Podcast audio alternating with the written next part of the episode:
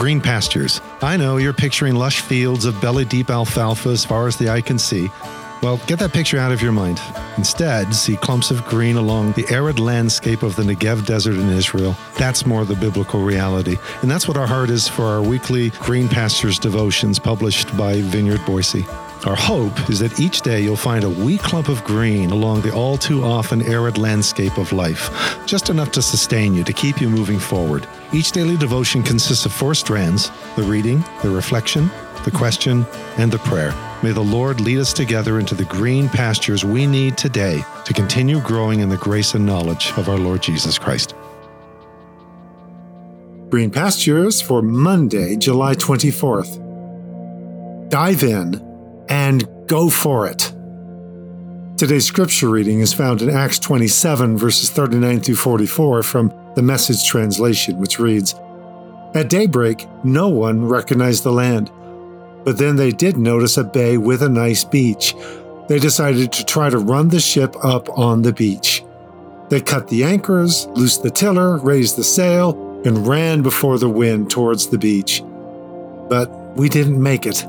Still far from shore, we hit a reef, and the ship began to break up. The soldiers decided to kill the prisoners so no one could escape by swimming. But the centurion, determined to save Paul, stopped them. He gave orders for anyone who could swim to dive in and go for it, and for the rest to grab a plank. Everyone made it to shore safely. This is God's Word.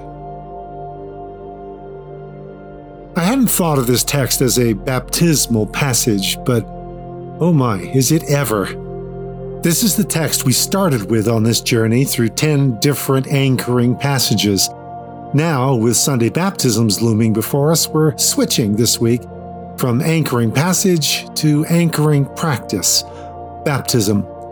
As I mused over all kinds of potential baptismal stories and passages that could lead us into our week long musings on the anchoring practice slash event of baptism, I found myself back on deck with Paul and his 276 distressed fellow passengers in the midst of that two week nightmare voyage through as fierce a storm as any of them had ever seen. We launched with this story into our anchor passage journey, focusing on the four anchors thrown over the stern of the ship, holding them in place until daylight. Now we just need to flip the metaphor just a bit and see those anchors not as stabilizing salvation, but as drags ultimately holding them back from where they needed to go, which is why they were cut away. The crew had to allow the ship to be driven to the beach, and it would take a baptism of catastrophic proportions of both ship and passengers to get there. Who wants such a baptism? Seriously, which of us wants to go there? A baptism in which the vessel called our life, that we have known and to which all of our security has been tied, is allowed to be driven and ultimately broken up in the surf. Yes, this is what baptism does.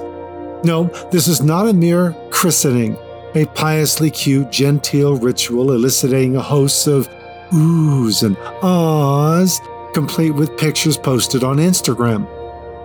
Baptism is catastrophic. Catastrophic literally meaning a radical and complete overturning of what has been a comforting or at least comfortable or tolerable status quo. At least we're familiar with the ruts of the deck.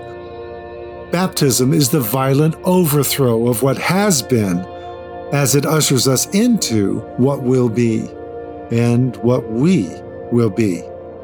The vessel we've been clinging to for dear life must break into pieces before we can make it to the beach where the real journey awaits us. Would that this could be as smooth as it was for Jack Sparrow in Pirates of the Caribbean, as he climbs atop the mast of his sinking vessel as it glides with perfect timing right up alongside the dock, enabling him to smoothly step onto that dock without so much as getting his feet wet. Yes, that may have been one of the best character introductions on film ever, but it wasn't baptism, at least not for Jack Sparrow. No, in, in this baptism, we're going to have to get our feet wet. More than that, as the vessel that has carried us sinks beneath us, we're going to have to dive in and go for it. What better way to describe what we're doing in baptism? We've been caught up in a storm which we cannot control or manage. We've spotted the way out, leading hopefully to the way on. We've cut the anchors that have been holding us back, and as the ship rams into a sandbar and can go no further, and is then pounded into pieces, we now dive in and go for it. Every inch of us is soaked, but we are saved through the soaking, making it a shore where a warm fire awaits us amidst unexpected grace that even a viper drawn out by the heat can't spoil. No, your baptismal experience and mine may not literally be quite so dramatic, but the anchoring practice of baptism will be just as impactful upon each of us as we lean into it. We just have to dive in and go for it. So, as we pause for a moment of personal reflection and prayer, ponder how have you experienced baptism? Have you experienced baptism? Has it been an anchoring event for you or more of a churchy formality? How? Lord, draw me to these waters not the polite waters of a genteel christening, but to the overwhelming, catastrophic waters of new creation, new birth, new life. Cut the lines to every anchoring drag that would hold me back. Let the vessel of my old life break into pieces, shatter the illusion that I can somehow take it with me. Let old things pass away, that all things may become new as I dive in and go for it. Through your mercies.